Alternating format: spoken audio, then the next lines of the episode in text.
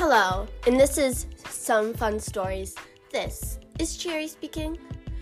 My episodes will likely be very short, and I apologize for that, but my stories are not very long, so this story is based off of a project I had to do for a class. It's a very short project that took me an embarrassing amount of time. But I basically, the prompt was they would give me one weird line and I had to fit somewhere into my story. Let's get right into it.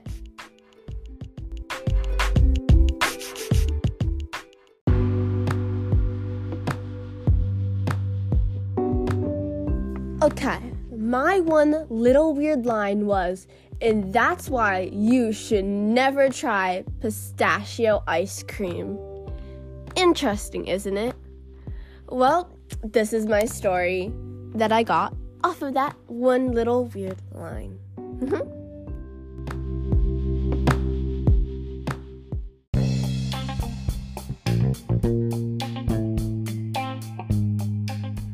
I was on my way to this new ice cream place that just opened up.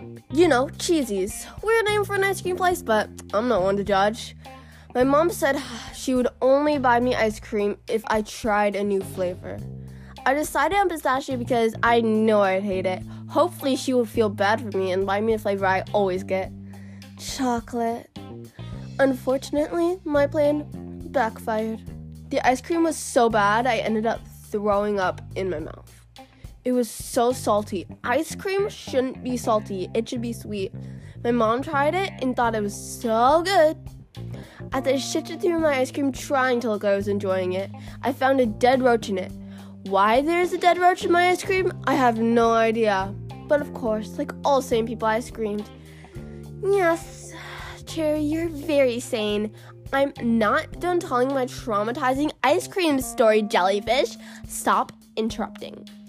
Anyway, my mom really didn't notice when I screamed. I scream all the time. It's really easy to scare me.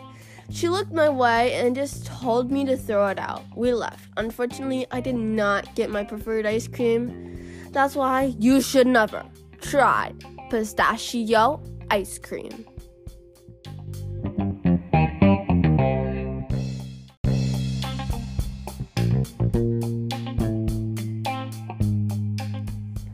You like my story. It was definitely a first for me, and honestly, that line wasn't that weird compared to what some other people in my class got, and I was kind of disappointed because I love writing weird stories. But anyway, you could tell if you noticed that I actually did switch to real voices and dialogue like I was actually telling a story to one of my friends. You might not have noticed. I tried to do a different voice for that, but I'm not very good at voices. So, sorry about that. But anyway, what was going through my head? I was really bored. And this was kind of boring line. It's weird, but I tried to make it as crazy as possible. So compared to my classmates, though. I mean, one person was like buying a gnome and then throwing it into their fireplace. Interesting, that. But unfortunately, I didn't have access to the stories or their permission, so I cannot read it. But I did get a very good grade on this project, so I'm proud to say I think I did pretty good.